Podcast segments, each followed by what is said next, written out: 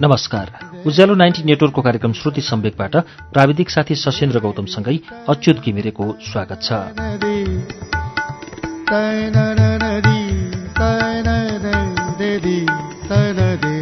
श्रुति सम्वेकको आजको श्रृङ्खलामा पनि हामी शरद पौडेलको उपन्यास लिखेको वाचन लिएर आएका छौं। गएको साता हामीले लिखेको चौधौं श्रृङ्खलासम्म वाचन सुन्यौं। चौधौं श्रृङ्खलासम्म आइपुग्दा लिखे निकै जान्य भइसकेको छ। उसले धेरै कुराहरू थाहा पाउन थालेको छ। सुनामबाट पनि उसले धेरै कुरा सिकिसक्यो। परशुरामसँग उसको दोस्ती अझ धेरै जमेको छ। अब के हुन्छ? सुनौ शरद पौडेलको उपन्यास लिखेको पन्ध्रौं श्रृङ्खला पृष्ठ दुई सय सडसठीबाट।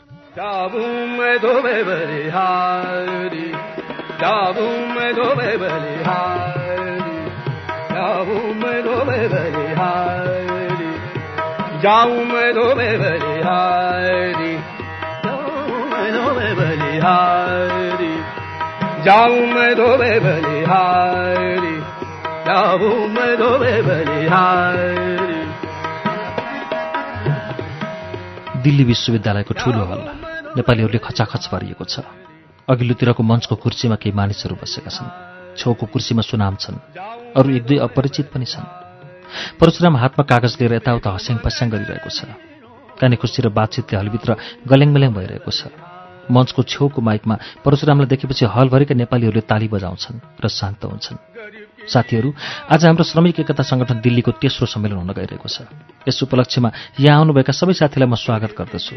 यो सम्मेलनको कार्यक्रममा हामीले नेपालका साथीहरूलाई पनि बोलाएका छौँ। उहाँहरूले पनि हामी छेउ के कुरा भन्नु नै हुनेछ। हामीसँग हाम्रो आफ्नै गीत गाउने टोली पनि छ। भाषणको बीचबीचमा गीत टोलीले हामीलाई गीत सुनाउनेछ बोल्ने साथीहरू धेरै हुनुहुन्छ। त्यसैले प्रत्येक साथीले दस पन्ध्र मिनटभन्दा लामो भाषण नगरिदिनुहोला सुरुमा मैले यहाँ बोलाउँदैछु रन्नबहादुर दाईलाई। उहाँ आएर यो सम्मेलनको बारेमा केही भनिदिनु हुनेछ परशुरामको यो भनाइसकेपछि बोल्ने पालो सुरु हुन्छ। यसरी रणबहादुर तिलकराम गङ्गा प्रसाद हुँदै बोल्ने पालो आयो लिखेको। परशुरामले माइकबाट बोल्यो अब तपाईँ हाम्रो सामु आउनु हुँदैछ लिखे दर्जी। पर ताली बज्यो। भाषण सुन्नेहरूको बीचबाट एउटा कालो कालो स्याखुट्टी आकृति मञ्चतिर बढ्यो। मञ्चमा टेक्ने बित्तिकै उसले मञ्चको कुर्सीमा बसेका साथीहरूलाई नमस्कार गर्यो। छेउमा बसेका सुनाम दाईसँग लेखेका आँखा जुधे चुनाम लेखेको आँखामा हेरेर मुस्कुराए।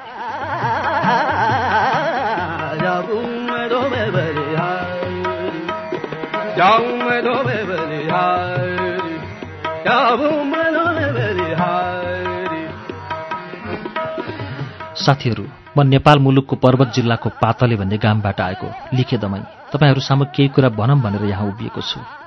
हुन त मैले के जानेको छु र? तैपनि आफ्ना मनका एक दुई बात म कहन्छु। साथीहरू म लिखिदमै आफ्ना नाकको सिँगान पनि राम्ररी पुस्न नसक्ने उमेरा साउका घरा गोठालो बसेको मान्छे हुँ।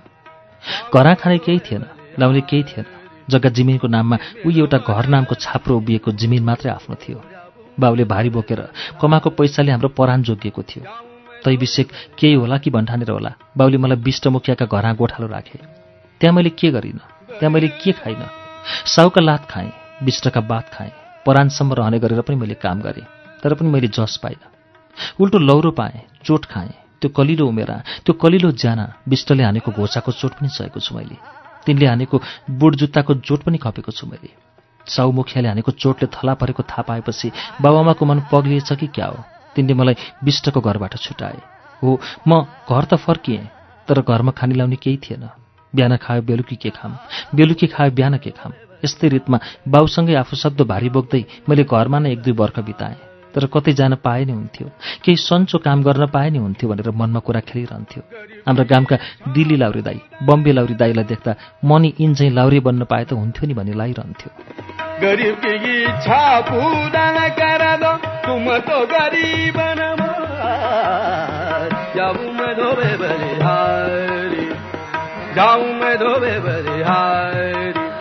साथीहरू म दिल्ली आएर नोकरी गर्न थालेको पनि पाँच वर्ष भएछ। यहाँ पनि कहिले भाँडा माझेँ कहिले फुलबारी गोडेँ पानी हालेँ कहिले साउसेटका गाडी धुएँ कहिले कुखुराका दिशा सोहेँ पाँच वर्षसम्म यत्रो दुःख र मिहिनेत गर्दा पनि म अहिले पनि रित्तै छु। म दिल्ली आउँदा नियार साउका लगेर बन्दकी राखेको तामाको भाँडा झिक्न सक्नेसम्मको पैसो तक मैले यहाँ आएर पनि जोड्न सकिनँ। मलाई लाग्छ हामी सबैको हालत त्यस्तै हो। तर पनि आफ्नो मुलुकमा यही काम गरेर आफ्नो पेट तक पाल्न नसक्ने बाध्यताले गर्दा हामी परदेशमा बसेका छौँ। यहाँ हाम्रो अभिगत यस्तो छ। उता बाबुआमा लाउरे छोराले कहिले पैसा लिएर आउला भनेर बाटो हेरेर बसेका छन्। रित्तै हात घर जाँदा सरम हुन्छ भन्ठानेर हामी झन्झन यता हराएका छौँ। यी पाँच वर्ष मैले पनि दिल्लीमा यसै गरी बिताएँ। तर संजोगले नै भनौँ मैले परशुराम दाई जस्तो साथी भेटेँ। उहाँले नै मलाई यो सङ्गठनसम्म ल्याइ पुर्याइदिनु भयो यो सङ्गठन र परशुराम दाई जस्ताको सङ्गत र सहयोगले मैले धेरै कुरा सिकेँ। विष्ट कहाँ गोठालो बसेको म दमैको छोरालाई। काला अक्षर भैँसी बराबर थियो। तर यहाँ आएपछि मैले सङ्गत र सहयोगले पढ्न सिकेँ। लेख्न सिकेँ। अझ मेरा आदरणीय दाई सुनाम जसलाई मैले मेरो जिन्दगीभर बिर्सन सक्दिनँ। उहाँले मलाई धेरै कुरा बुझ्न सघाउनु भयो हाम्रो समाज हाम्रो रीतिथिति हाम्रो देश हाम्रो व्यवस्था गरिब धनी महिला र पुरुषका बीचमा होची अर्गेली जस्ता धेरै विषयमा दाइले मेरा आँखा खोलिदिनु भयो म निष्पट्ट अँधेरामा थिएँ। दाइले म भित्रको मुन्छेलाई जगाइदिनु भयो जिन्दगीमा कसरी बाँच्नुपर्छ भनेर बाटो हेर्न सघाउनु भयो म उहाँलाई प्रणाम गर्छु।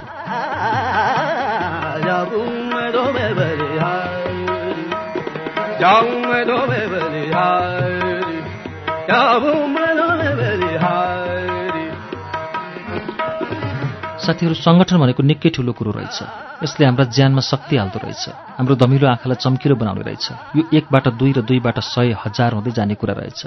हुन त यहाँ मौलानमा बस्ने तपाईँ हामी सबैले फिल्म हेरेका छौँ। त्यस फिल्ममा एउटा हिरोले सारा दुश्मनलाई भकाभक ढाल्छ। एउटा हिरोले एक्लै नराम्रो स्थितिसँग लडेर अझ जितेको पनि देखाउँछ। मेरो विचारमा यो कुरा ठिक होइन जस्तो लाग्छ। कुनै एउटा व्यक्तिले कुरो बुझ्दैमा ऊ एक्लैले लड्दैमा सारा शत्रुलाई कसरी ढाल्न सकिन्छ र? यो त गरिब वर्ग र गरिबको खुन पसिनामा मोज गरेर बसेका धनी फटा वर्गका बीचको युद्ध रहेछ। यो त वर्ग युद्ध रहेछ। न त यो एउटा व्यक्तिले बन्दुक उठाएरै हुने कुरो रहेछ। न त यो एउटा शत्रुलाई ढाल्दैमा जितिने रहेछ। यो त जनताको लडाइँ रहेछ। दुःखी निम्छ र गरिबको कुरो बुझेर ऊ आफैले लड्ने जुद्ध रहेछ। जबसम्म तपाईँ हामी जस्ता दुःखी निम्छराले कुरो बुझेर हामी आफै लड्दैनौँ त्यति बेलासम्म मरिकाटे केही नहुने रहेछ। हुन त हाम्रा देशमा पनि बेला बेलामा आन्दोलन भएका रहेछन् तर ती आन्दोलन सारा दुःखी गरिब वर्गले राम्ररी कुरो बुझेर आफ्नो व्यवस्था ल्याउन गरेको भन्दा पनि थोरै राम्रा नेता जस्ता मुन्छेले गरेको आन्दोलन रहेछ भनेर मैले बुझेँ। थोरै नेताले युद्ध लडेर तिनले मात्रै जिउज्यान सुम्पेर आफूले भने जस्तो जितबाजी हासिल हुने रहेनछ। त्यसैले म पातको गामको लिखे दमै। तपाईँहरूसँग भन्छु हामीले फिल्मको जस्तो हिरो बन्न खोज्ने बाटो छोड्न पर्छ। बरु दुःखी गरिब सारा मुन्छेलाई जाग्नको निम्ति सघाउनु पर्ने रहेछ। दुःखी गरिबलाई सङ्गठित हुन सघाउनु पर्ने रहेछ। हामी जस्तै दुःखी गरिब सङ्गठित भयौँ र जुद्ध लड्यौँ भने मात्रै हामीलाई कसैले हराउन नसक्ने रहेछ।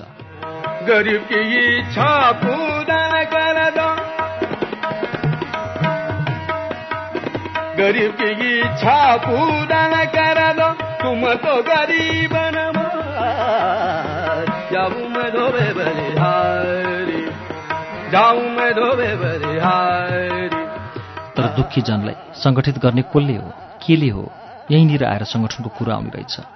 निम्छरा वर्गको सङ्गठनले मात्रै निम्छरालाई सङ्गठित गर्न सक्ने रहेछ। त्यसैले सङ्गठनको ठुलो काम छ भनेको मैले। त्यसैले सङ्गठनलाई हामी सबैले राम्ररी मलजल र गोडमेल गर्नुपर्ने रहेछ भनेको मैले। मैले अझ थप के कुरा राम्ररी भन्छु भने हाम्रो समाजमा हामी गरिबको निम्ति राम्रो थिति ल्याउन हामीहरू सबैले आदर पाउन अहिलेको फोहोरी थितिको विरोधमा हामीले अझै लड्न पर्ने रहेछ। सन्चै यो कसैले हाम्रो पोल्टामा हालिदिने जिनिस हुने रहेछ। यो लडाइँको निम्ति हामीलाई सङ्गठन चाहिने रहेछ। त्यही सङ्गठनको वरिपरि बसेर मात्रै हामीले पाइला अगाडि सार्न सक्ने रहेछौँ नत्र एकका दुःखका हिँडेर मात्रै त्यसको डोप कहीँ कतै राम्ररी नबस्ने रहेछ। त्यसैले हामीले हाम्रो सङ्गठनलाई माया गर्नै पर्छ र सारा दुःखी गरिब वर्गले हातमा हात मिलाएर हिँड्नै पर्छ। साथीहरू हुन त मैले धेरै के जानेको छु र तर चित्त दुखाउनु हुन्न भने एउटा बात भन्छु। त्यो के भने हामी यहाँ परदेशमा बसेर अर्काको ससानो नोकरी गरेर बसेको मान्छे हुन्। यस्तो गरेर बसेका हामीमध्ये कति साथीहरू गलत बानीमा फस्छौँ। अस्ति भर्खरै मलाई पाँच वर्ष अघि दिल्ली ल्याउने हाम्रा जेठाबाका छोरा एड्स भन्ने रोग लागेर मरेछन्। यहाँ हुँदा उनको कमाएको जति पैसा खाली जाँड र तास अनि आइमाईमा सक्थे। यस्तो नराम्रो बानीलाई हामीले छोड्नै पर्छ। त्यसो गरिन भने हामी बर्बाद हुन्छौँ। हाम्रो गलत त्यही लाउरी दाईको जस्तो हुन्छ। त्यसैले मैले यो बात भनेको हुँ।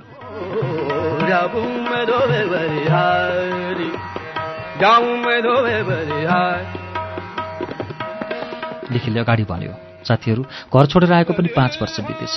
अब अर्को महिनाको आखिरी तकमा मैले गाम फर्कने विचार गरेको छु। यहाँ दिल्लीमा बसिन्जेल सङ्गठनको काममा मैले जति सक्थेँ उति काम गरेको छु।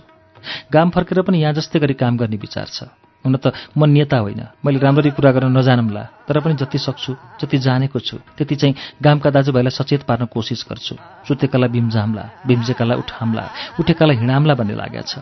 हेरौँ मुखले भनेको जस्तो गरी व्यवहारमा गर्न सा गाह्रै होला। तर पनि अबको बाँकी जिन्दगी पशुको जस्तो गरेर चाहिँ पक्कै बाँच्ने छैन। आफ्नो पनि र अरूको पनि शिर उठाएर बाँच्नको निम्ति कोसिस गर्नेछु। तर मलाई तपाईँहरूको साथ सहयोग चाहिन्छ। म यहाँ नै भन्छु सुनाम दाईले मलाई गाममा पनि सहयोग गर्नुपर्छ।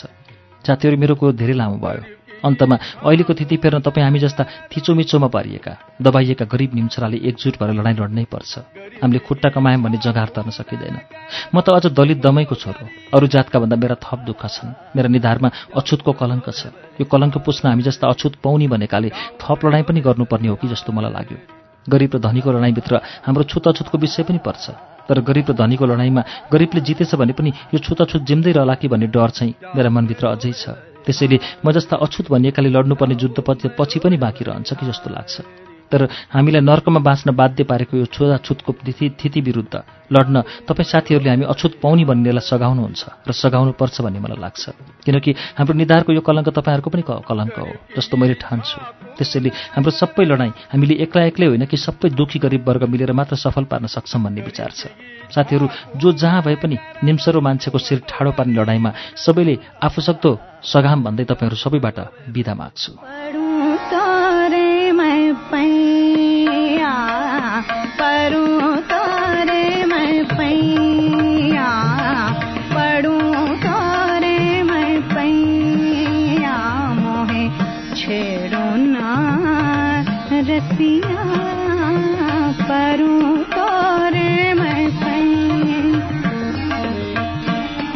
लिखेले आफू जान्दो भाषण गरिसकेर मञ्चबाट झर्नै लागेको थियो। परशुरामले मञ्चको माइकबाट बोल्यो साथी लेखेर एउटा गीत पनि गाइदिन अनुरोध गर्छु। लेखी फरक्क मञ्चमा फर्कियो। माइकको नजिकै गएर उभियो र भन्यो साथीहरू मलाई हारपिन बाजामा गिदाउन आउँदैन। त्यसैले मादर मात्रै बजाएर गिदाउँछु राम्रो भएन भने माफ पाऊँ। हलमा बसेका सबैले खुसीले ताली बजाए। लेखेले मञ्चको एक छेउमा राखेको मादल टिप्यो र भिर्यो। मादल ट्याङ्ग ठोक्यो। घाँटी सफा गर्न खाक्क खुक्क गरेर गीत सुरु गर्यो। हलो बाउसो गर्ने माटोमाथि चल्ने बाँझो धरती जोत्दै पसिनाले सिस्ने श्रमै श्रमले लिपि पोती बाली फलाउने रगत पोखी खनी खोस्री धरती सजाउने सामन्तले होइन जिमिन्दारले होइन मेहनती किसानले हो अन्न उब्जाउने। गैती बेल्चा गर्ने भिर पहरामा चल्ने जाबल बजारेर नागबेली खन्ने साहसले लिपिपति बाटो बनाउने घन छिना ठोकी ठोकी सडक बनाउने ठेकेदारले होइन नाइकेले होइन मेहनती कुल्लीले हो सडक बनाउने। खेत किसानले जोत्ने जिम्दार बसी खाने रगत पोख्छ श्रमिक लडाईँ मालिक राईदाई गर्ने। सामन्तको चलन नै हो दुखी रुवाउने। पुँजीपतिको थिति नै हो श्रमिक सताउने। पुस्तौंका यी जाली फटालाई चिनी श्रमिक एक भई भनौँ हाम्रो संसार बनाउने। दुखी भए एक भई भनौँ हाम्रो संसार बनाउने।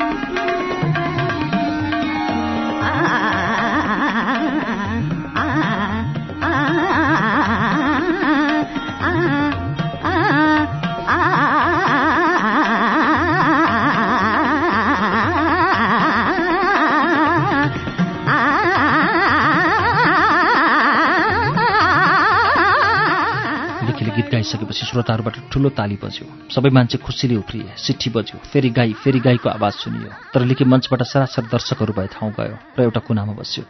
मञ्चमा बसेका पाहुनाहरूको बोल्ने पालो बाँकी नै थियो। परशुरामले नेपालबाट बोलाइएका अतिथि भनेर बोलायो। अब तपाईँ हामीलाई दुई चार बात सुनाउन आउँदै हुनुहुन्छ कमरेड नारायण। कमरेड नारायणले उति लामो भाषण गरेनन्। थोरै त धेरै महत्त्वका विषयमा उनले बोले। उनले बोलुन्जेल श्रोताले ध्यानपूर्वक उनका कुरा सुने। शान्त भएर बोलिरहेका कमरेड नारायण आफ्नो भाषण सकेर पहिलेकै कुर्सीमा गएर बसे। यसरी त्यो दिनको श्रमिक एकता सङ्गठनको खुल्ला समारोह सकियो। हलबाट निस्कने बेलामा लिखेले हलको ढोका छेउमै सुनामलाई देख्यो। लिखे साथी एकैछिन हामी कतै बस्न सक्छौँ? भन्दै सुनामले लेखेको हात समाए भइहाल्छ नि दाई। जाम ऊ त चौरामा बसौँ लिखेले हल छेउको चौरतिर हातले देखायो ठिक छ साथी त्यहाँ गएर बस्दै गरौँ है त म आइहाल्छु। सुनाम यति भनेपछि लिखेलाई छाडेर यसो अर्को कुनातिर बसे। नमस्कार है साथी। लेखेले यसो आफ्नो हात अगाडि जोडेर उभिएका नारायणलाई देख्यो। साथमा सुनाम पनि थिए। हत्तनपत्त लिखे उठेर हात मिलायो। दाइ म लिखे दमै। अँ अघि मञ्चमै चिने साथीलाई। त्यही भएर नै भेट्न खोजेको। नारायणले लेखेका हातमाथि आफ्नो हात राखेर चपक्क अँठ्याए। लेखे साथी तपाईँले साँच्चै नै गाम फर्कने पक्का गर्नुभयो? सुनामले चौरमा बस्दा बस्दै प्रसङ्ग कोट्याए। हो दाई यो महिनाको अन्तिमतिर नै जान्छु। लेखेले आफ्नो निर्णय सुनायो। अनि कहिले फिर्नुहुन्छ नि? नारायणले सोधनी गरे। होइन दाई म अब यो ठाउँमा आउँदिनँ। म त कहिल्यै मौलान नफर्केको गरेरै गाम जान लाग्यो लेखेले आफ्नो विचार राख्यो। अनि के गर्नुहुन्छ त साथी? गाम गएर। सोनामले लेखेको आँखामा आँखा जुदाउँदै सोधे। खोइ दाई अर्थ त के गर्छु त्यो थाहा छैन। एउटा निर्णय गरेको कुरा चाहिँ यो नर्क जस्तो पछि जस्तो जिन्दगीको विरुद्ध मैले मान्छे हुने मान्छे जस्तो भएर बाँच्ने कोसिस गर्छु। तर यहाँ जस्तो दाईको सहयोग त मैले त्यहाँ पक्कै पनि पाउँदिनँ होला। त्यसैले म हजुरलाई बिन्ती गर्छु। कम्तीमा वर्षको एक दुई खेप दाई हाम्रो पातले गाममा आइदिनुपर्छ। यो मेरो बिन्ती हो। लिखीले सुनामतिर फर्केर हात जोड्यो।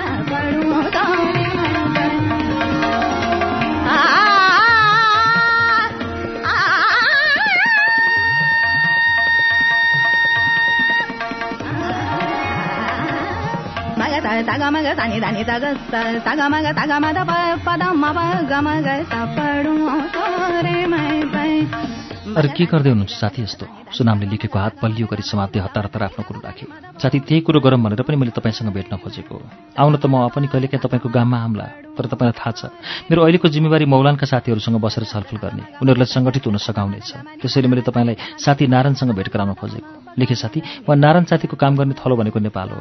म तपाईँको गाममा आउन नसके पनि साथी नारायण भए तपाईँ भए ठाउँ आउनुहुन्छ। तपाईँले गर्ने आँट गरेका हरेक सत्य र न्यायका काममा उहाँले तपाईँलाई सघाउनुहुन्छ। सुनाम नारायणतिर फर्के।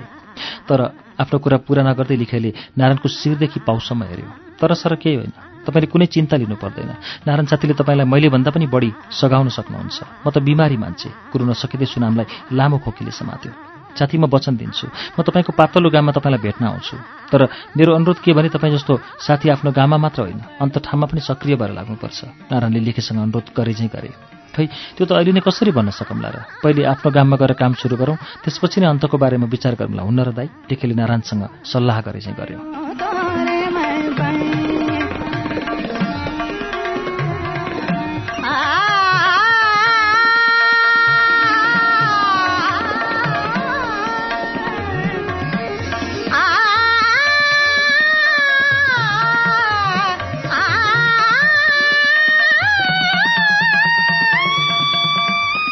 भइहाल्छ। गर्ने त त्यसै हो साथी। सबैभन्दा पहिलेको सङ्घर्ष त आफूसँगै आवश्यक छ।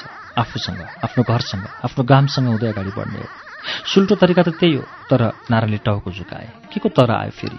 दाई लेखेले नारायणको अनुहार हेर्न खोज्यो। सधैँभरि आन्दोलनले यस्तो गर्ने साथी पाउँदो रहेनछ लेखे साथी। हामीमध्ये कतिपय साथीहरू आफू र आफ्ना चिन्तन व्यवहार एकातिर अथवा पुरानै राखेर कुरो चाहिँ नयाँको गर्छौँ। त्यसले गर्दा हामीले धेरै ठुल्ठुला समस्या भोग्नु परिरहेको छ। तर साथीको विचार सुन्दा नारायणले विश्वास भरिको आँखाले लेखेलाई हेरे। साथी यही कुरा गरौँ। साथीहरूको बिचमा चिन्जान गराइदिउँ भनेर नै मैले तपाईँहरूलाई यहाँ जम्मा गरेको। अब बाँकी कुरा त बादमा। भेटमा उतै गामतिर गर्दा भइहाल्छ। धेरै ढिलो नगरौँ। लेखे साथी नारायणजीले अन्त अरू साथीहरूसँग पनि भेट गर्नुपर्नेछ। त्यसैले यो भेट यहीँ टुङ्ग्याउँदा कसो होला? सुनामले कुरा टुङ्ग्याउन खोजे। हुन्छ दाई तर नारायण दाई चाहिँ पक्का आउनुपर्छ है त? अनि सुनाम दाई पनि वर्षमा खेप त भेट्न पाए हुन्थ्यो। लेखेले बाँकी कुरा राख्यो। लेखेको कुरा सकिन बाँकी हुँदै सुनामले भने ठिक छ लेखे साथी तपाईँको मेरो भेट फेरि हुन्छ। म तपाईँ देश फर्को नअघि नै एक फेर खोलीमा आउँछु। बाँकी कुरा त्यहीँ गरौँला है त? सुनाम र नारायणले लेखेसँग हात मिलाएर छुट्टिए।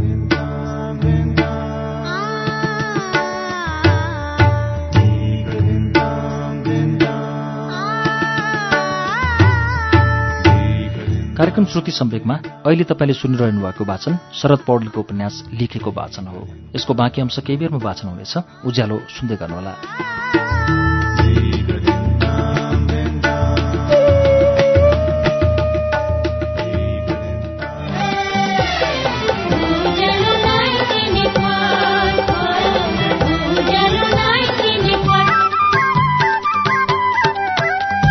सीधा कुरा प्रश्न विचार। उज्यालो 90 नेटवर्क।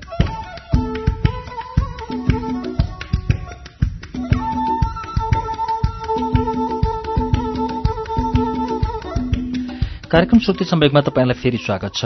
श्रुति सम्वेक उज्यालो नाइन्टी नेटवर्क मार्फत देशभरिका विभिन्न एफएम स्टेशनहरूबाट एकैसाथ सुनिरहनु भएको छ। श्रुति सम्वेकमा हामी आज शरद पौडेलको उपन्यास लिखेको वाचन सुनिरहेका छौं। अब यसको बाँकी अंश वाचन सुनौ।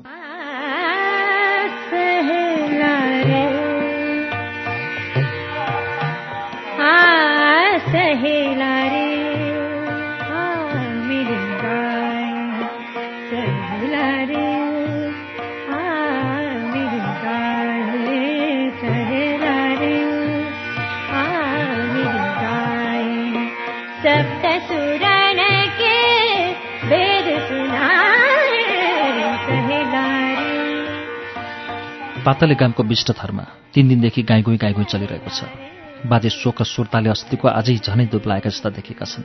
उसै त लामो र चुच्चो नाक झन् गाला दबिएपछि उनको नाकको उचाइ थपिए चाहिँ भएको छ। बजै फटफटिँदै ओल्लो गरेर पल्लो गरेर गरिरहेकी छिन्। बाजे नै उस्तै हुनुहुन्छ। त्यति बढेकी छोरीलाई नाना बलिका गाली नगर्नुहोस् न भनेर कतिपटक सम्झाएँ। मानिदिए पो हुन्छ र कहाँ मरेकी हो। यो छोरीले पनि रुवाएरै छोड्ने भाइ बजे आफ्नी मिल्दारु सङ्गिनी कल्टेल्नी बजेका घरमा गएर कुरा काटिरहेकी थिए। हिजो आजका आइमाई त के हुन् के हुन्? कसैले यसो एक वचन भन्न नहुने। अब हेर्नुहोस् न देख्नु भएन मेरो बुहारीको चाला? छोराले यसो एक दुई लपेटा लायो भन्दैमा पासै लाउनु परेको थियो र त्यस्ता लपेटा हामीले त कति खाइयो कति? खै त हामीले त्यसो गरिएन क्यारे? उल्टो सौता समेत बेहोरेर बसियो। कटेलीले फुलेस्ता लाइन् कटेलीले बोलिरहँदा बजेले कटेलीका मुखमण्डलमा एकरो चाली हेरिन्। कुन्नी आफै पासोमा झुन्डिएकी हो कि तिमीहरूको कर्तुत हो? अब त्यो त परमेश्वर जान्ला। बजेले मुखै खोलेर यसो भन्न त सकिन तर मनै मनमा कटेल्नीको थप कुरा काटिन्। गुरुदुबा दिएनन् भनेर रात दिन बुहारीलाई बच्चनले डामेको त सारा गाउँले सुनेका छन्। बजे मनमा कुरा खेलाउँदै थिएन। होइन कहाँ गएकी होला त साँच्चै सान्ना नि ह दिदी? कटेलीले बजेको तन्द्रा भङ्ग गरिन्। खै यहीँ गएकी भन्ने थाहा पाए भए त कुरा सकिहाल्थ्यो नि। त्यही थाहा नपाएर त यो थाहा हाल नि। बजेले कटेलीलाई जवाफ फर्काएन त्यो तल्ला घरे पुछारे कान्छोले नि कति समय लाएको हो? हिजै बिहान गएको मुन्छे इन्ताकासम्म आइपुगेका छैन। बजेले खुइया लामो सास ताने। होइन कहाँ गएको छ र कान्छो? मैले त मेसो पनि पाएको छैन नि त। कटेलीले बजेलाई हेरे। कहाँ हुन्थ्यो र नाइ? तैनी मामा घरमा मरिछ कि भनेर बुझ्न पठाएको के अरे? बुझ्न गएको र आउँदै आउँदैन बजेले कटेलीको कुराको जवाफ फर्काइन्। अनि जेठाजु कता निक्लनु भयो त नि? कटेलीले मुख बन्द गर्ने छाट देखाइन्। खै कता हो कता? केही भरको मान्छे भए पो हुन्छ र। छोरी हराएको दुई दिन भयो अलमस्ते चालले लन्ठेङ लन्ठेङ कता हो कता? ढुक्कै छ उहाँलाई त। आम्चे कहाँ मरेछ र पो भन्नुहुन्छ घाँटे?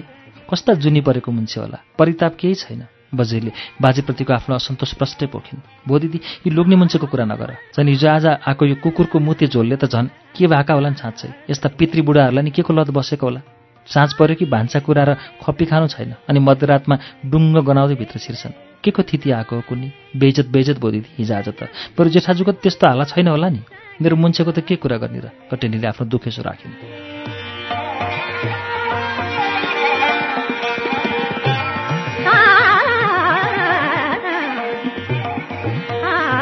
त्यस्तै हो त्यस्तै। सबैका लोग्ने उस्तै हो। कली जागेको क्या त नि? बजेले अहिले भने केही कुरो चपाइन् बो म त यतै पो हराएँ त। जान्छु बो केही गरेका छैन। त्यही मेरो कान्छो आउला र ढुक्क भएर भान्सा बनाम्ला भनेर भने कि? अब त बिहालो भइसक्यो। ए बहिनी बरु दुइटा डल्ला आलु छन् भने देऊ न। तरकारीको जात्तै छैन। बजेले हिँड्ने बेलामा केही मागेरै छोडिन्। यी के हुन्थ्यो र नाइ? भन्दै कटेलीले भान्सा छेउको डालाबाट गोडा दिने चाउरी परेका टुसाइसकेका आलु झिकिन् र बजेको हातमा हालिदिन् हातमा आलुका गेडास मात्र बजे घरतिर पिरिन् होइन कान्छो अहिलेसम्म ढिम्किया रहेनछ? पिँढीमा झोक्राएर बसेका बाजेले घरको ढोका छेउ कि बजेलाई सोधे कुन्नी त म के जानन् त नि लोग्ने मुन्जी भएको यसो तातेर खोज्ने होइन के अरे?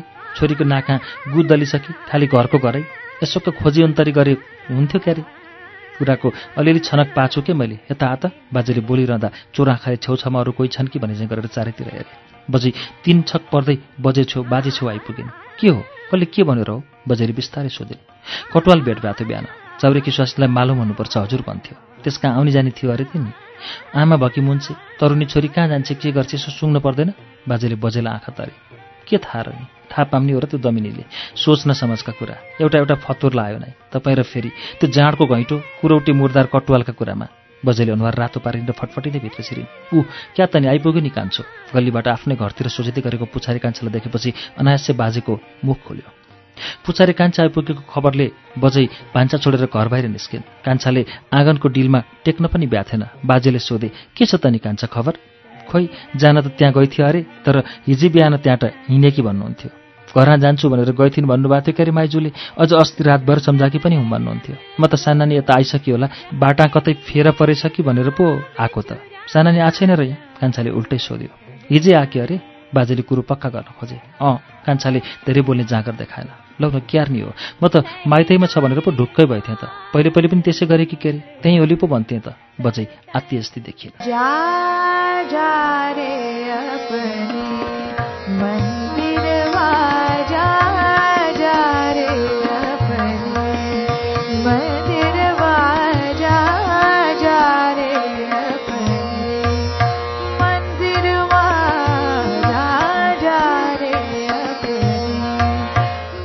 कान्छा कहाँ गयो होली त नि त्यो? आज त पाँच रातै पो बित्यो त। बाजेको अनुहारमा पनि चिन्ता देखियो। त्यही त भने जेठवा म त दङ्ग परेछु। होइन अन्त जाने ठाउँ कहाँ होला र?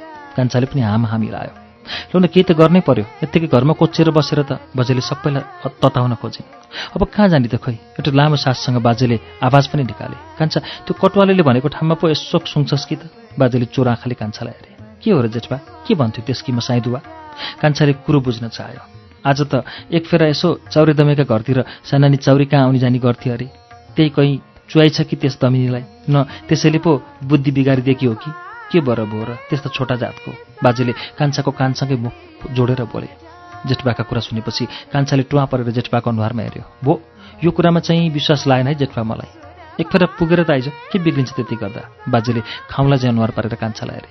लौ त नि जा भन्नुहुन्छ भने जाम्ला। तर खानकी टिपेर जान्छु। भोक लाइछ भन्दै कान्छो पुछार घरतिर जान उठ्यो। अब यहीँ खाएर जान त भनौँ भने यहाँ पनि पाकेकै छैन गारे घाँस टिपेर चिस्से हात आएर गएस्। बाजेले कान्छालाई उर्ती लाए चाहिँ गरे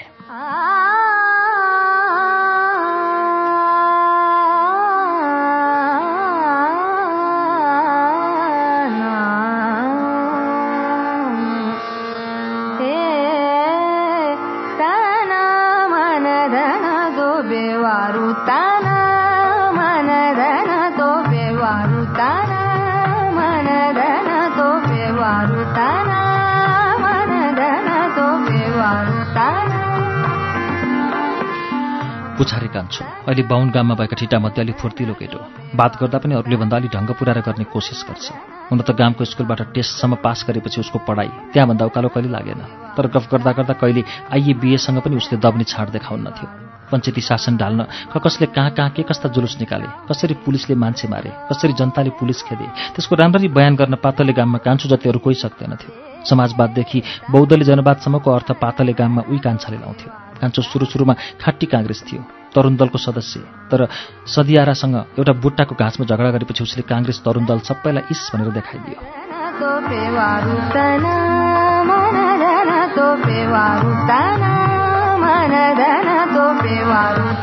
भएको केही थिएन। उसको सदियारा थियो बुटे साइलो साँधको गरामा कुटमिरोको बोट थियो। यसपाला खै कसको आड पाएर हो बुटे साइलाले कान्छाको भागेन राखी एकलौटी कुटमिरो काट्यो। त्यहीँदेखि यिनको भनाभन भयो र कान्छाले तैँले हिँडेको बाटो त कि जात भयो हिँडमला भन्दै बुटे साइलो हिँडेको बाटो हिँड्न छोड्यो।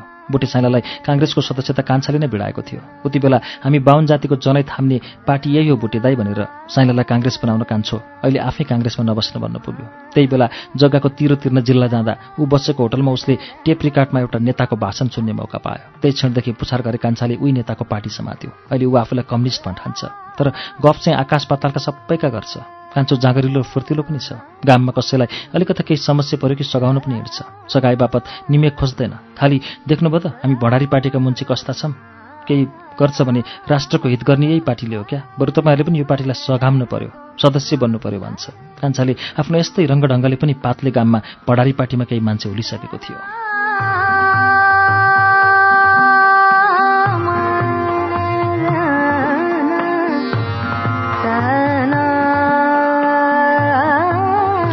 एकदमै नि भाउजू बाहिर निक्ल त। पुछारी कान्छाले लेखेको घरको ढोकाबाट यसो मुन्टो छिराएर चाउरीलाई घर बाहिर बोलायो। होइन को आउनु भएको छ र? लेखेकी आमा बाहिर निक्ली। ढोकामा पुछार गरे कान्छालाई देख्ने बित्तिकै लौ नमस्कार है मुखिया भन्दै जुम्ला हात जोडेर टाउको निउराई के को मुखिया सुखिया हो भाउजू? म त अरू जस्तो होइन। यो जमानामा पनि के मुखिया बिष्ट पाउने हो? हामी सबै एकै जात हो। वात्तै के क्रान्ति गरम भनेर हो। नत्र म तिम्रा घरभित्र छिर्न पनि गाह्रो नमान्ने मुन्छे पो त। भाउजूले चिनेकै छैनौ मलाई। कान्छाले आफ्नो पार्टीको घोषणापत्र नै पढे चाहिँ गर्न खोज्यो। किन होला त नि मुखिया? अब काम गर्नलाई हो भने आज उछार छैन के अरे मुखिया? भोलि पर्सि हो भने विचार गरौँला चौरीले कान्छो आउनुको लख काट्न खोजी। होइन होइन भाउजू अर्थ कामले आएको होइन। सिरान गरी जेठपाकी सान्नानीको बारेमा तिमीलाई केही थाहा छ कि भनेर बुझ्न आएको। कान्छाले लेखेकी आमालाई यो कुरा भनिरहँदा छेउछाउमा अरूले आएर सुन्छ कि भनेर यसो आँखा डुलायो लौ न के बरु मुखिया सान्नानीलाई? चौरी छक्क परे। होइन होइन भाउजू अर्थक भए त केही होइन। अस्ति मावाला हिँडेको सान्नानी मावालामा नि छैन कता गएछ भनेर खोज्न हिँडेको। कान्छाले कुरो चपायो। अब्बुई के थाहा पाम्रो नि हामीले? बरा कहाँ जानु बोला त नि सान्नानी? सबै ठाउँमा खोजिसक्यो हो र मुखिया। लेखेकी आमाले अलिक बढी जान्न चाहे। अब कहाँ खोज्ने हो र? खुट्टा लाग्यो मान्छे कहाँ हो कहाँ हो? कान्छाले कुरो टार्न खोज्यो अनि भाउजूले कहिलेदेखि भेटेकी छैनौ त नि सान्नानीलाई? कान्छाले बिस्तारै कुरा चोर्ने सुरु कस्यो। चौरीले आँखा सक्क नचाहे। सम्झन खोजे चाहिँ गरी खोइ मुख्य गोडा पन्ध्र दिन जति अघि भेट्या हो त्यसपछि देखभेट छैन। म त झन् आजभोलि नानी भठाम जाम्ला भनेर सोचिरहेको थिएँ चौरीले निधार मुजा पार्दै भने के भयो होला त मुखिया? म जैसी होम र त नि। यो के भएको भन्ने थाहा पाए किन तिम्रा घरतिर बुझ्न हिँड्थे र कान्छाले अलिक ठाडो जवाफ फर्कायो। हामी पाउनी जाबा कहाँ बिष्टकी छोरीको कस्तो खोजी हो त नि यो? सोचेन समझका बात चौरी टकटकिन खोजी। लो मुखिया म त भित्र ढिँडो बसाल्छु चौरी घरभित्र छिरी। कान्छो के गरौँ न कसो गरौँ भयो? चौरी उठेर घरभित्र छिरेपछि वाल्ल परेको कान्छो जुरुक उठेर केही हिँड्नै आँटे थियो। उसले घरपट्टि सोझेको चौरीलाई देख्यो। लेखेको बाउ चौरीले घरको आँगनमा टेक्न पनि भ्याएको थिएन। कान्छाले मुख खोल्यो ए चौरी दाई होइन कता गएको थियो र उठेको कान्छा फेरि चौरीको पिँढीमा टुस्स बस्यो। कहाँ हुन्थ्यो र मुखिया? उही भारी त हो नि। पाँच दिनमा एकपल्ट आउँदैछु। चौरीले कपाल कनायो। त्यहीँ बजारटी त हो नि अहिले। निकै बेर लाग्यो त नि। कान्छाले कुरो लम्बायो। हुन त त्यहीँटी हो के अरे मुखिया? तर बाटामा अलेङ फेलेङ फेरि तल किन्दारको बजार बाटोसम्म आएको। त्यहीँ कु आइमाई मुन्छे नयाँ पुला फेला परिछ अरे भने अनि तिनकै बात सुन्दा अलिक ढिलो भयो। चौरीले ढिलो हुनुको कारण बताउन खोज्यो। चौरीको कुरो सुनेको कान्छाले कान अलिक ठाडो पार्यो। नयाँ पुला अरे। होइन कता कि आइमाई मुन्छे हो त नि? केही सुनेन? कान्छे चौरी बसीतिर सर्यो। खोइ हिजो अस्ति नै डुबे जस्तो छ अरे। यहाँ मानको फुलिया छ चिन्नै मुस्किल छ भनिन् के अरे। आफूलाई चासो नभएको कुरा बोल्दा बोल्दै चौरीले घरको ढोकापट्टिको टाउको फर्काएर करायो। ओइ एउटा सानो आगोले त।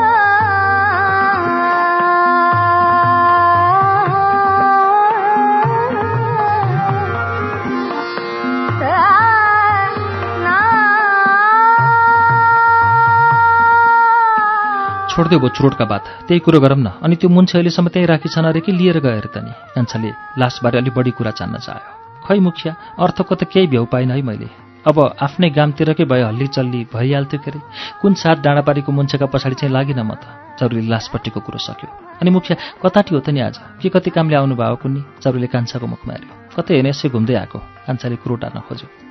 नजिकै बसेकी चौरीले कान्छाको मुखमा यसो हेरी ऊ क्या विष्टकी छोरी सानानी हराउनु भयो अरे नि त? अस्ति त हराएकी मुन्छे अझ तक आउनु भएको रहेनछ। त्यही बुझ्न हिँड्नु भएको नै सिधा कुरा नभनेर मुखिया पनि के को फेरि? चौरीले कान्छाको पोल खोली। के भन्छ यो? यसका बात साँच्ची हुन् कि ख्याल हुन् मुखिया? चौरीले कान्छातिर ठाडे हेरेर सोध्यो। खै के ख्याल भन्नु? के साँच्ची भन्नु? सानानी घरमा छैन क्यारे? ख्याल साँचो जे भने नि त्यही हो। कान्छाले चौरीको घरको भित्तासँग बात मारे चाहिँ गर्यो। हँ चौरी दाई कि सानानीलाई पनि हाम्रा नेतालाई चाहिँ मारे होला नि त पापीहरूले? कान्छाले आफ्नो नेता बढारीको दुर्घटनाको सम्झना गर्न खोज्यो। ऊ टोलायो खै विष्ट नेताको त हामी जस्ता गरिबले के पत्तो पाम र के कसो भयो उही कहिले कहिले हजुरहरूका दुई बात सुन्न पाओ। तर सानानी गाँठे कहाँ गइने होला ती केटी? आँखामा हाली नबिजाउने थिइन्। विष्ट मुखियाकी छोरी भन्न पनि नसुहाउने। हामी जस्ता पौनीसित बोल्दा बात गर्दा पनि जहिले पनि तिमी हो के अरे नहाँसी बोल्ने। लक्षण कि थिएन गाँठे? चौरीले सानानीको गुण सम्झन खोज्यो। के को लक्षण नि? त्यही आठ महिना जन्मेकी कुलच्छिनले यो विधि पार्यो। डुमको बुद्धि। चौरीको बातको जवाफ कान्छाले मनमा नै गुन्यो र अन्त्यमा मुख खोलेर चौरीले सुन्ने गरी भन्यो त्यही त नि। अनि होइन मुखिया एक फेरा नयाँ पुलातिर झर्न सुपो। हिजो आजको समयमा मुन्छेको त भर हुन्न। कथङ्काल हाम्री सानानीले पो त्यसो गरेकी हुन् कि? मना के पिर थियो? चौरीले कान्छालाई सल्लाहले सघाउन खोज्यो।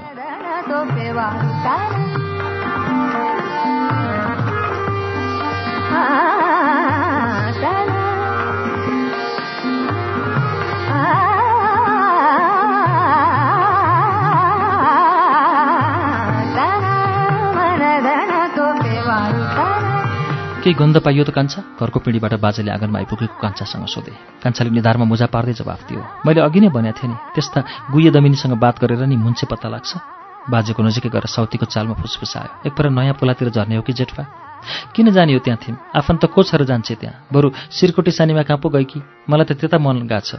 कान्छा क्यार्ने होला। बाजेले आफ्नो मनको कुरो कान्छाको अगाडितिर राखे। होइन जेठपा कुरा अर्थकै छ? अघि चौरी डुम भेट भएको थियो। त्यहाँ नयाँ पुला एउटी आइमाई मुन्छेको लास निकाली छन् अरे कतै त्यो हाम्रै सान्नानी पो हो कि? हराएको मुन्छेको के भर भर कान्छाको अनुहारमा शङ्का देखियो।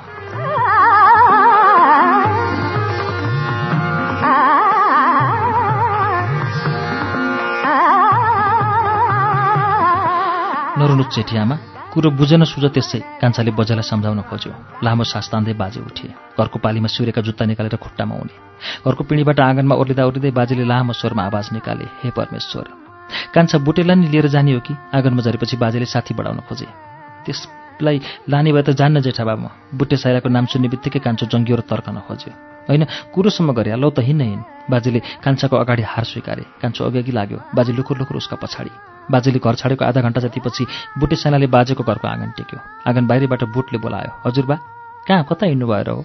बोलाउँदा बोलाउँदै बुटे घरको पिँढीसम्म पुगिसकेको थियो। को हो? भन्दै चिस आँखा लिएर बजे बाहिर निस्के। ए साइला पो रहेछ त। बजेले बुटे साइलो बसोस् भनेर चकटी सारिदिइन्। होइन यसै ठिक छ। खै त नि हजुरबा बुटेले सोधनी गर्यो। खै नयाँ पुलतिर पुगेर आम्नी भनेर भर्खर निस्कनु भएको छ। बजेले साँचो सत्य बताइन् अनि जाम भनेका भए त म पनि जान्थेँ नि साथी। किन एक्लै बुटीले मनको कुरो राख्यो? होइन ऊ पुछारी कान्छो गएको छ। बजेले बोल्न एक निमिष ढिला गरिनु। पुछारी कान्छोको नाम सुन्ने बित्तिकै बुटीलाई औडाहा छुट्यो। त्यस्ता मुरदारलाई साथी लाएर गएर पनि केही उत्पत्ति हुन्छ। दुनियाँमा नभएको उडुवा साइदुवा न बोलीको ठेगान छ न गराईको ठेगान छ। हजुरबालाई पनि के भाव कुन्नी? जानुभएको थियो ए त्यसका व्यवहार त बुटेले तितो पोख्यो।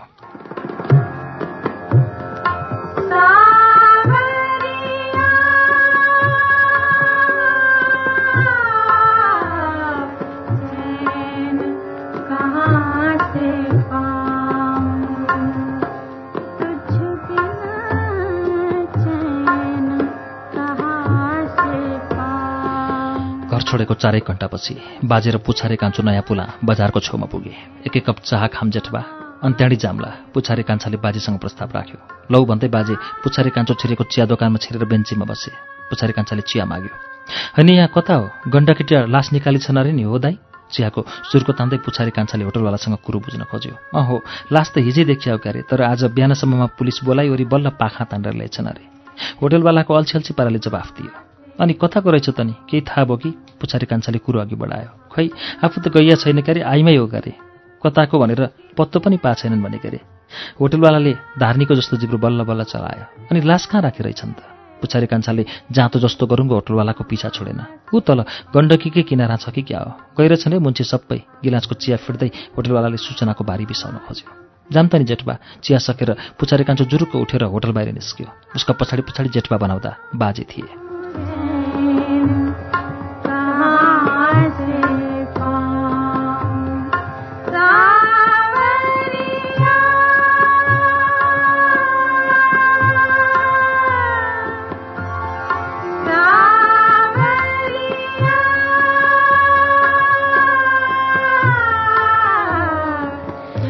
होइन कहाँको मुन्छे परेछ पुलिस दाई? लास कुरेर बसेको पुलिस छेउ पुगेर पुछारी कान्छाले जान्न खोज्यो।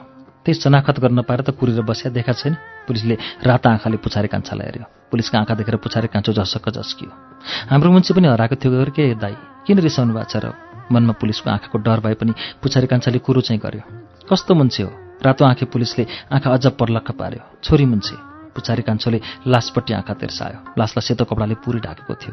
मुख हेर्न मिल्दैन दाई। पुछारी कान्छाको थुतुनो फेरि चल्यो। कतिपल्ट देखाउने हो जति देखाए पनि चिने जाने कोही भन्दैन। रातो आँखे पुलिसले च्याउलाग्दो गरी बोल्यो गएर आफै हेरे भो बरु लासमा नसुनु नि। रातो आँखेले आफ्नो ड्युटी पुछारी कान्छातिर सार्न खोज्यो। जेठबा क्यार्नी होला गएर त हेर्नै पर्यो के पुछारी कान्छो लासतिर जाम्ला चाहिँ गर्यो।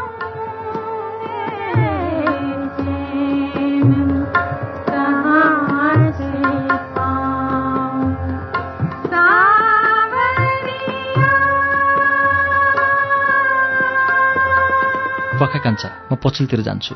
यसो त मैले हेर्न सक्दिनँ। मलाई त भाउन्न छुट्छ जेठबा भन्ने बाजे बोल्दा बोल्दै लास हेर्न जम्मा भएको भिडको पछिल्तिर गएर गण्डकीको ढुङ्गामाथि ठुसुक्क बसे। बाजेको टाउको लत्रियो। लत्रेको टाउको धान्न बाजेले हात उचालेर गालामाथि राखे। ओहो के विधि सुनिएको चिन्ने मुस्किल मुस्किल बो गाँठे। चिउँडो हुँदा यो कोठी नभए भए कसले चिन्ने? लौ यो त हाम्रै सान्नानी हो। लासको मुख हेरेपछि पुछारी कान्छाले फटाफट बोल्यो। को पर्छ तपाईँको? रातो आँखे पुलिस पुछारी कान्छो भए ठाउँमा आयो। मेरी बहिनी पर्छ यो आत्महत्या हुँदै होइन यो हत्या हो हत्या। बुझ्नुभयो पुलिस दाई यो खस्सो खास हत्या हो। पुछारी कान्छाले दारा किटो लाजे गर्यो।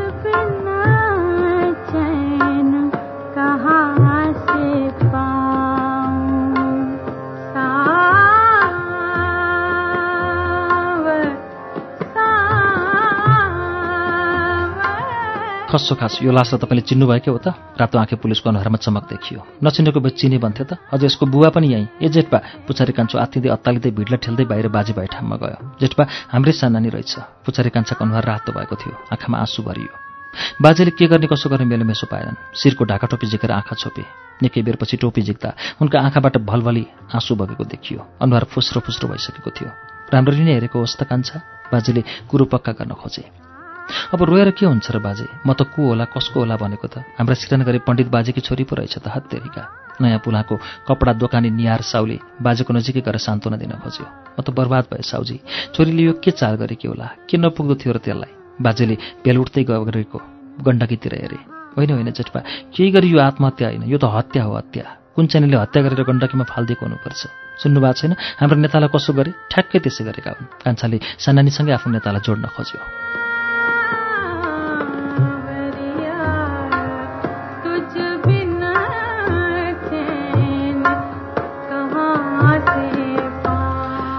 त्यसै भए पनि ज्यानमा कतै खतपात हुनुपर्ने। त्यसो त केही छैन भन्छन्। खै के हो के हो? निहार साउले पुछारी कान्छाको कुरो काटुलाई जे गरे। कहाँ त्यसो भनेर पाइन्छ? हाम्रो नेताका ज्याना केही खतपात थियो र तर हत्याराले कसरी हत्या गरिदिए त? तपाईँ कुरो नगर्नुहोस् साउजी। अब यो यसै साम्य हुँदैन। हत्यारा पत्ता लगाउनै पर्छ। पुछारी कान्छो जोसियो अब त्यस्ता ठुला नेताको त इन्ताका बर्खखमा बुट खबर भएन। छेउकनाका मुन्छेको हत्या नै भए पनि कसले पत्ता लगाउने हो र? निहार साउले पनि आफू सक्दो कुरो राख्यो। यी पानीमारुको कुरा भए साउजी। बिस वर्ष लाने हत्यारा त खोज्नै पर्छ। छोड्ने कुरा छैन। प्रतिक्रियावादीहरूले हाम्रा सारा मुन्छेको हत्या गरेर सक्ने भयो। हिजो नेताहरू आज सानानी पुछारी कान्छाले बातै पिसी जसो सानानीले आफ्नो नेताको बराबरीमा उभ्याउन खोज्यो। लास हेर्न जुटेको भिडलाई लाग्यो। यो मुन्छे सिल्ली सिल्ली खालको रहेछ कि क्या हो? तर सबैले ध्यान दिएर उसका बात भने सुने। झनपछि झन् पुछारी कान्छाको स्वर माथि माथि उचालिँदै थियो होइन यो लासको बाउ पर्ने भनेको को रातो आँखे पुलिस बाजे छेउ आयो। म अभागी नै हो हजुर। बाजेले एकैपटकमा निधारको पसिना आँखाको आँसु र नाकको सिँगान शिरको टोपीले स्याट्ट पुछे।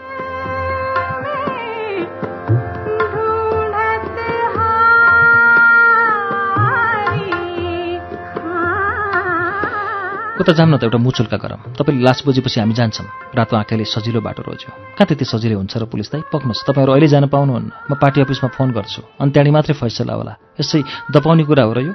रातो आँखाका आँखासँग आँखा जोदाउँदै पुछारी कान्छाले आफ्नो भने राख्यो। होइन यी मर्ने आइमै नेता हुन् र भने? रातो आँखाले जिल्लो पर्दै आँखी खुम्च्यो।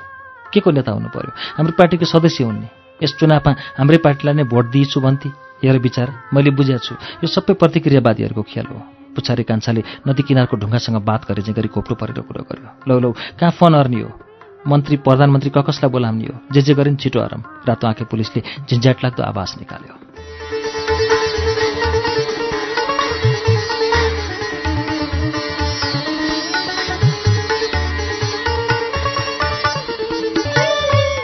श्रुति सम्वेकमा अहिले हामीले सुनेको वाचन शरद पौडेलको उपन्यास लेखेको वाचन हो। यो वाचनसँगै आजलाई श्रुति सम्वेकको समय सकिएको छ। हामीलाई विदा हुनु अघि हाम्रो ठेगाना कार्यक्रम श्रुति सम्वेक पोस्ट बक्स नम्बर छ चार छ नौ काठमाडौँ। इमेलका लागि S H R U T I Shruti at U N N dot com dot N P